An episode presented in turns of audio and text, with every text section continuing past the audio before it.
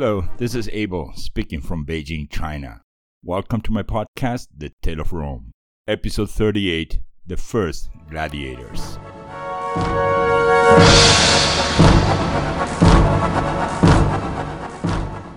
If last episode's thing was closure or loss, then today's episode's thing is shame. Yep, shame. Last episode we had closures the Latin War, Decius Mus, villages and peoples of Italy, Marcus the Gladiator, and his mother, Aeliana, who died less than a month after Marcia. In this episode, the topics are shame and humiliation, and we'll see why. In Rome, news arrived that the troops got caught at the Caudine Forks. No one knew exactly how many were caught and all the details of the event, but this was more than enough for an emergency session at the Senate of Rome. And even before that emergency session went into gear, the senators dispatched orders. A new army would be raised because they didn't know what exactly happened. For all intents and purposes, the army could be dead by now, all of them. Less than a week later, however, fresher and more reliable news broke. And that's when the entire city felt the humiliation of the event. Unbearable shame.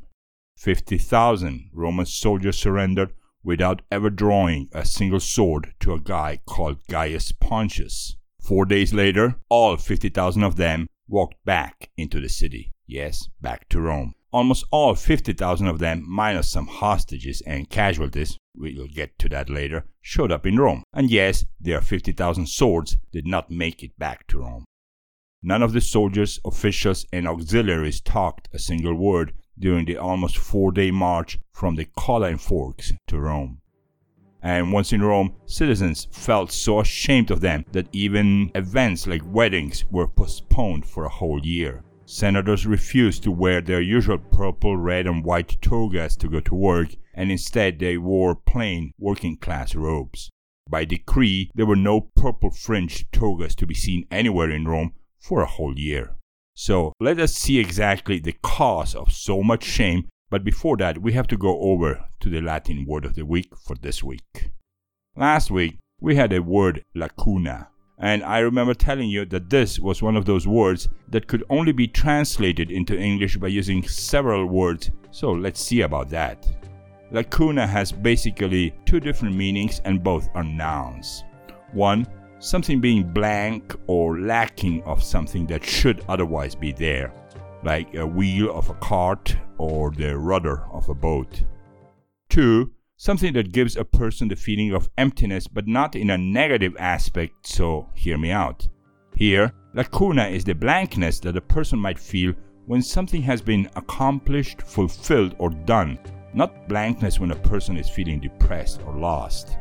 And Romans used this word when this accomplishment or feeling good was not acquired through an action of that person. Instead, it was being felt by the person just by the nature of that person per se, without the need of having done something awesome in order to feel awesome.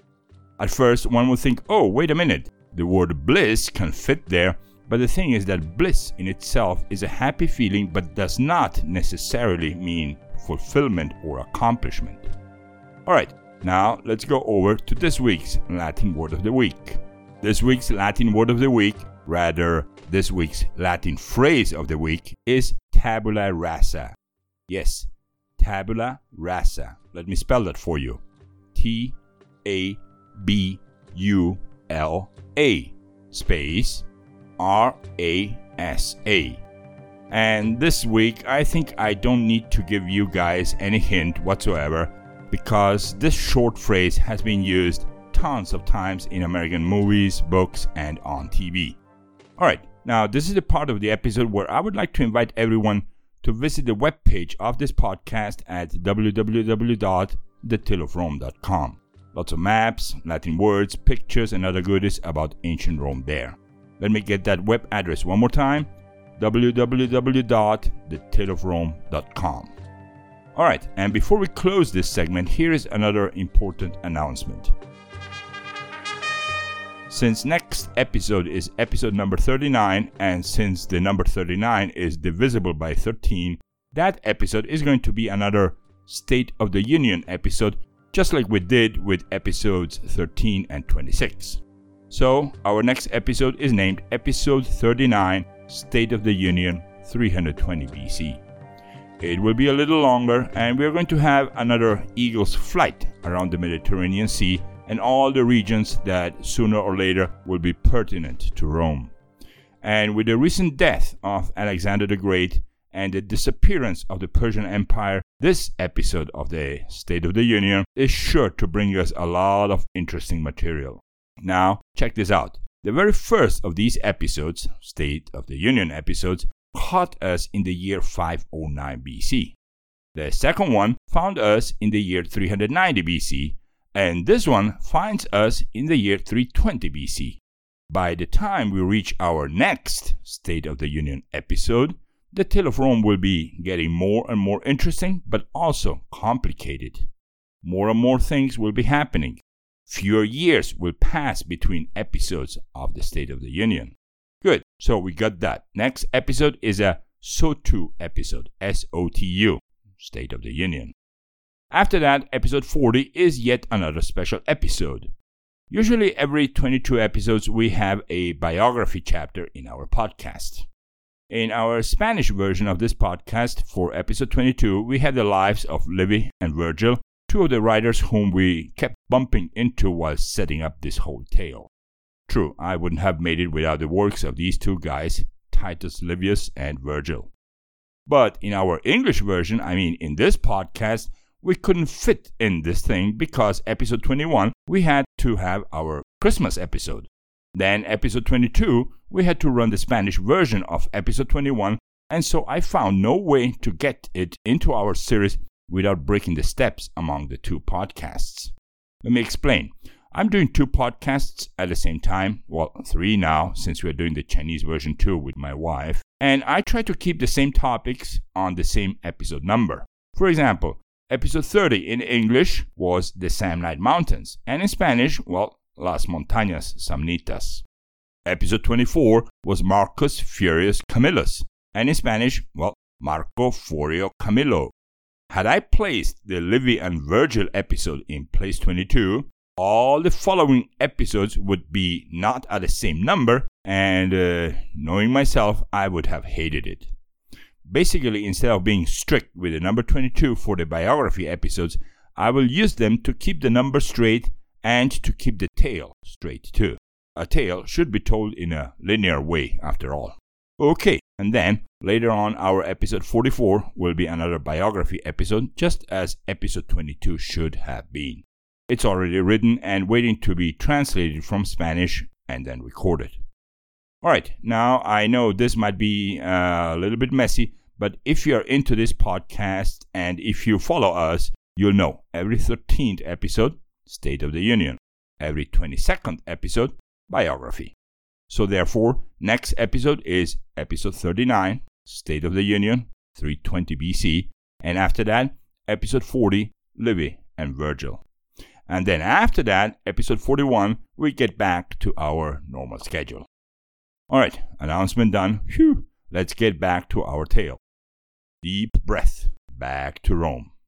Rome. With all the humiliation and shame that the Roman soldiers felt for letting the Samnites trap them at those forks, and according to our dear Livy, days on end went on in silence in Rome. And that mood matched exactly with the mood while the army was trapped in that canyon. Legionaries didn't talk during meals. Daily tasks were done in silence. The Romans didn't even bother building a real fortified camp in the plain between those gorges. What was the point? It wouldn't set them free, and it wouldn't protect them any better if the Samnites were going to kill them all.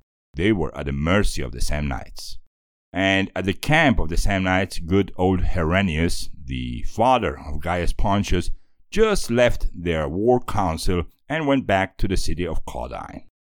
The old man's words still resonated in the mind of Gaius Pontius like an echo against the rocks of the very forks. The Romans are disoriented at this moment for what happened to them. But once the man you have exasperated through humiliation and shame return to their senses, you will see the mistake you're about to make.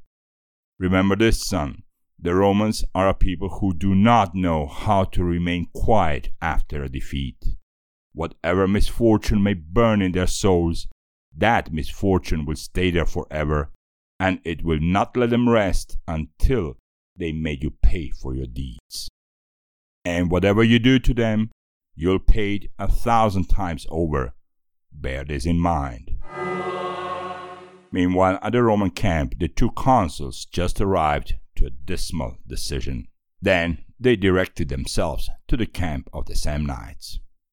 Yep, Spurius Postumius Albinus and Titus Veturius Calvinus went to where the Samnites were and asked what exactly the conditions were under which the Romans would be able to leave the situation in which they were stuck right now, alive or dead.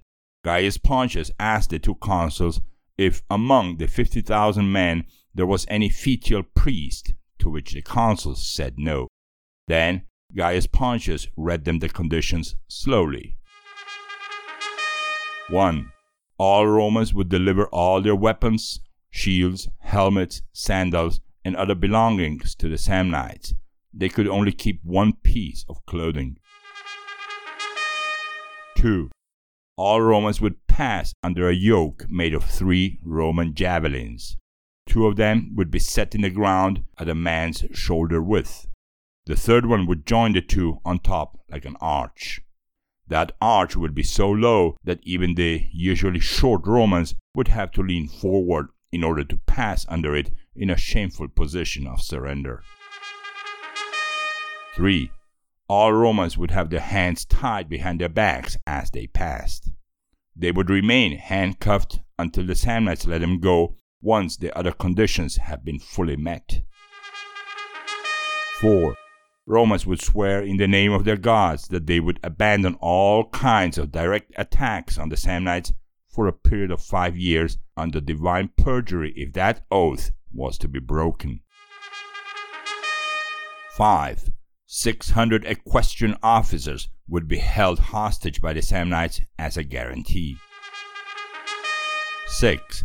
The Roman consuls and the entire army would walk back to Rome where they would inform the Roman Senate of this oath so that the Senate could approve it. Then the consuls would return to Samnia unarmed and they would get the hostages back. 7. The colonies of Fregellas, Tarentinus, Satricum, and other settlements and colonies that the Romans set up within the confines of the Samnite territory would be dismantled and abandoned as of immediately. The Senate of Rome would have an X amount of days to fulfill this request. 8. Rome and Samnia would live as two nations, both sovereign and both governed by their own laws. 9. Because of the lack of a fetial priest amongst the Romans, all the names of the equestrian knights will be written down on a list to be kept in the annals of history of both Rome and Samnia. Incidentally, that list of names still exists today. Had the Romans brought a fetial priest along, only the names of those priests would have been carved in stone. But hey, that's how it happened. Speaking of shame. And 10. Roman troops would not go to the lands of the Lucanians or Apulia under any circumstances within the five years agreed upon by this treaty. There we have it. These were the conditions imposed by Gaius Pontius despite the advice given by his father. Shame and humiliation could not have been higher. When the consuls heard these conditions and when those conditions were read to the Roman troops, a long silence took over rows upon rows of soldiers. The general sentiment was that the soldiers preferred to die right there, right then, than to die slowly while having to live with this shame. Yes, death anything was better than this. But in the end, an officer of the Roman army, a man named Lucius Cornelius Lentulus, rose and spoke. Lentulus was a very distinguished officer in the Roman legion, both for his courage and bravery displayed on the battlefield, as well as for his family of noble origin. He said as follows Romans, Many times I have heard my father say that my grandfather was the only one of the men, some 70 years ago, who refused to pay the Gauls when Brennus invaded our city and when our city went through its darkest hour. But in the end, our ancestors did pay gold so that the Gauls would leave our city, and I wonder many times how the Roman spirit, so fervent and so patriotic, could have allowed this. I'm not trying to say that dying for one's homeland is not a noble cause. In fact, if it were of any use, I would be the first to jump on these logs and these rocks and confront the Samnites until my death. That and much more than that I would do for my fatherland. But what I have to say here is this. How did those senators back in that time reach the decision to go ahead and pay that gold? Whom were they defending by paying that gold? They were defending helpless people, I say, a mass of people who live in our city and who need our service and our protection. And that is why those men decided that it was more valuable to get rid of the enemy in such a way so that they could stay alive, so that they could be of use later when it came to helping people who could not help themselves. At this moment, if you think that dying is sweeter than passing under that yoke of spears, which represent our humiliation and shame, I say you are right. But if you do that, if you go ahead and die, you are leaving the helpless people as such, and you are guaranteeing the death of those people who live in our city and who need our service and our protection. Let us face our gods. Our gods allowed this to happen. The reasons we still cannot understand, but I say we get up and we walk under that yoke of shame so that we can be of use later on in our lives. If our ancestors could pay for their freedom with gold, so can we walk under that yoke. We have a patriotic duty to pass under the yoke so that our people can live on. Remember, soldiers, there is no other army of Rome apart from this army. Lentulus' words touched the soldiers in such a way that everyone started putting pressure on the consuls. Let's have this deal signed, carved in stone, and let's go on. Yes, there will be a lot of shame, they said, but there will also be a reason to clench one's teeth. We will survive that shame. And so it was that a special treaty between the forces of Samnia and Rome was signed. That treaty, also called sponsio in Latin, represented a formal oath of Roman consuls in front of Roman gods and in the absence of official priests. This was the first time in the history of Rome that the Romans lost a battle without ever swinging a sword. And when the Romans were put in line to begin walking under the yoke, the Samnites made the two consuls pass first under the arch, and they made sure that all Roman soldiers were watching. So much was the shame of the act, according to historian Appianus, that many soldiers felt nausea and their bowels revolted on the spot. Yes, they had to vomit just from seeing their two consuls, almost naked, with their hands tied on their backs, passing under the arch of javelins. All right, after that, all the officers had to do the same, and then the equestrians, the kids of all those noble families of Rome, and then everybody else. The Samnites, keeping close attention, did not stop pointing swords and spears to those who passed under the yoke. Many a Roman soldier was so disgusted that at the moment of bowing, they would spit on the ground or they would curse the Samnites. In fact, we know that many Roman legionaries were wounded by the Samnites and some were even killed simply because they could not keep their mouths shut at the time of walking under that yoke. And when that whole thing was over, the Samnites let the Romans leave the gorge one by one, still with their hands tied. When the last man passed, the Samnites unleashed his hands. Without food and without water, the Romans went on a forced march to Rome. And so much shame they felt that while they were marching back, not even one hinted, hey, we can go to Capua, it's just 10 miles from here. Rome was three or four days away. We will see then, during our episode of the State of the Union, how the city of Capua reacted to all this.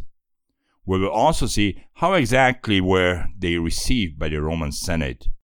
But we know from history that Rome never treated soldiers well if they returned from a defeat.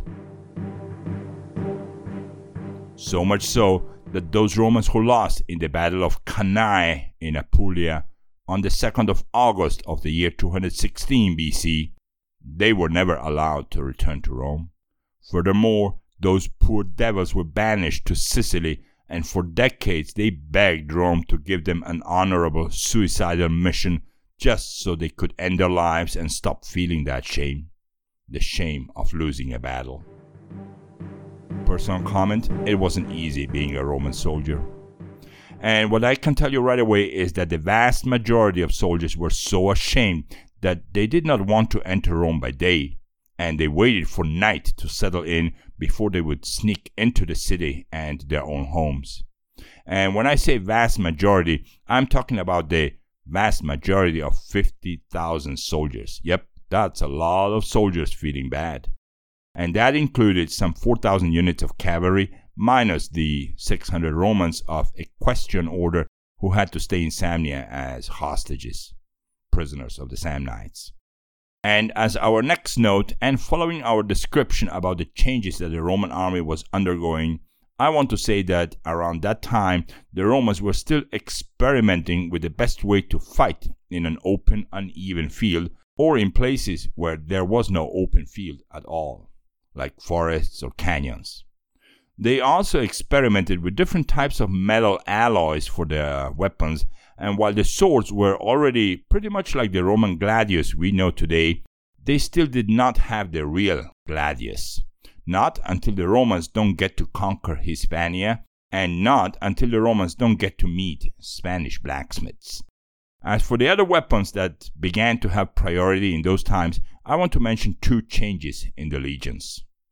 On one hand, the javelin, also known as pilum, that's P I L U M, began to replace the long spear of the hoplites. Those super long spears began to be a nuisance on the battlefield. There was no room for spears that long in Samnia where nothing was flat. So, Romans came up with a much thinner javelin. With a new type of alloy, they created a new type of instrument. Its tip was barely held together to the wooden pole by a connector so thin that this connector would always bend or break right after impact. It would weigh down a body or an enemy shield. It rendered shields useless with one single throw. All you had to do was to actually hit the shield. And on the other hand, as that connector bended or broke, enemies could not throw it back.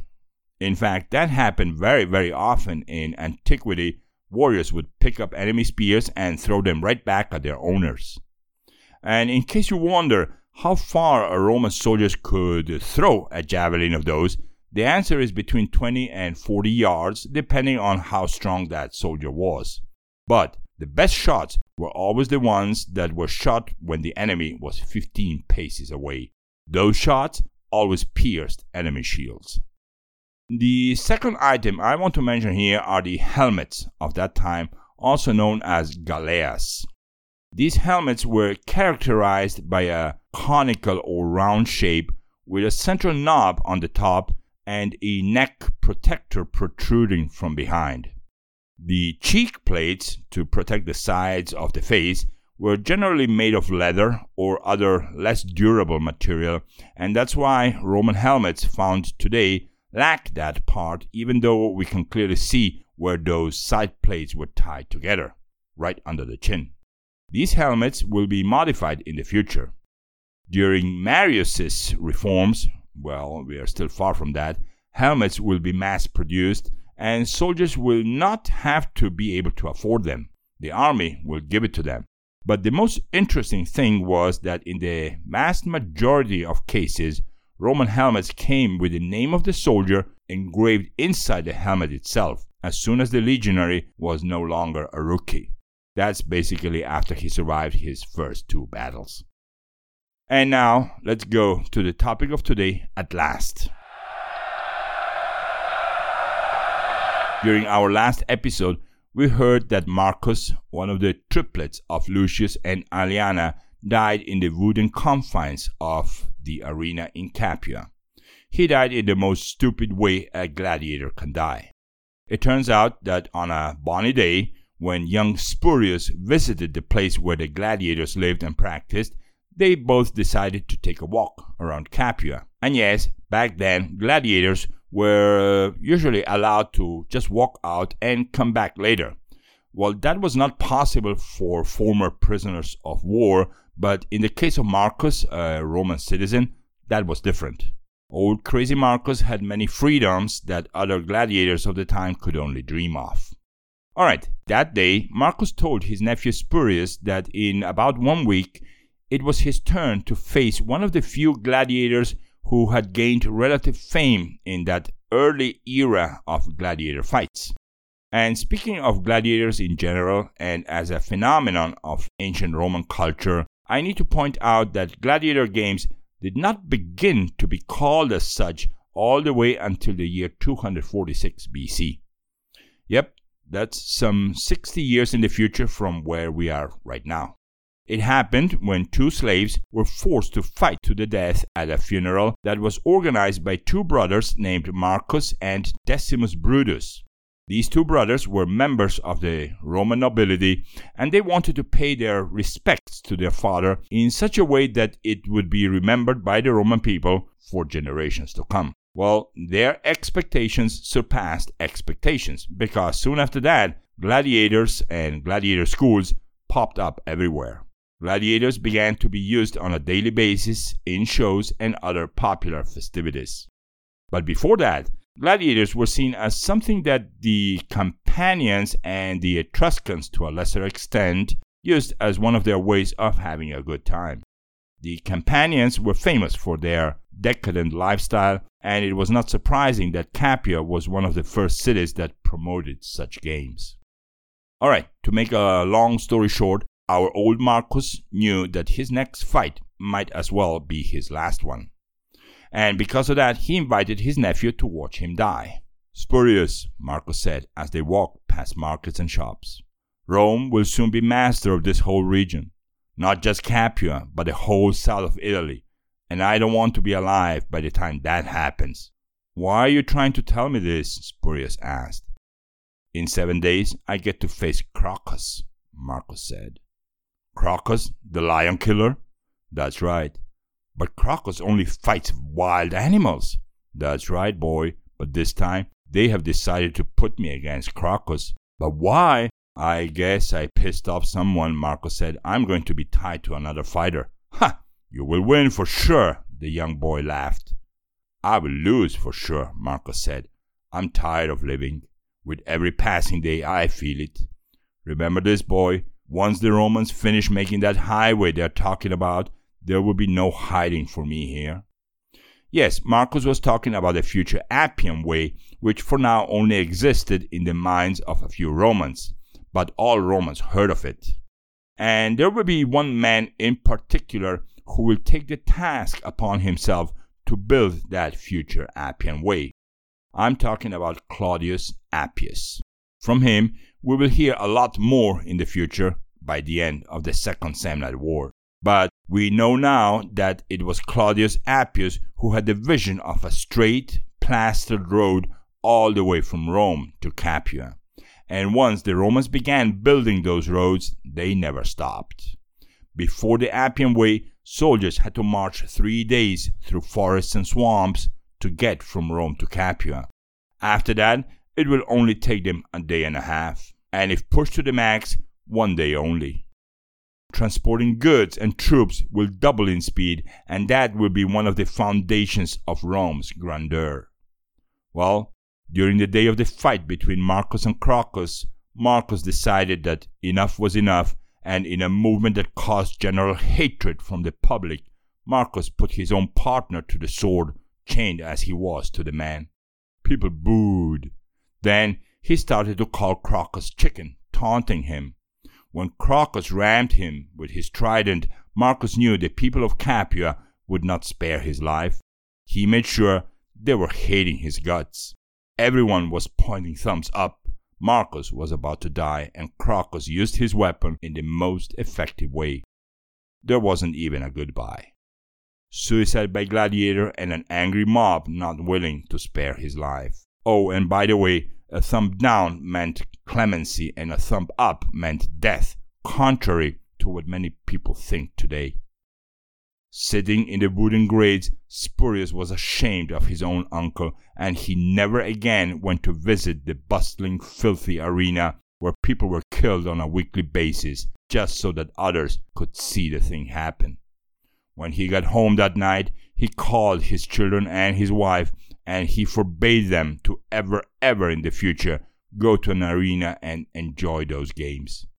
But, as we now know, the phenomenon of gladiator combat will become one of the favorite pastimes of millions upon millions of spectators in the Roman world. A Roman world that we will be flying over during our next episode episode 39, State of the Union, 320 BC.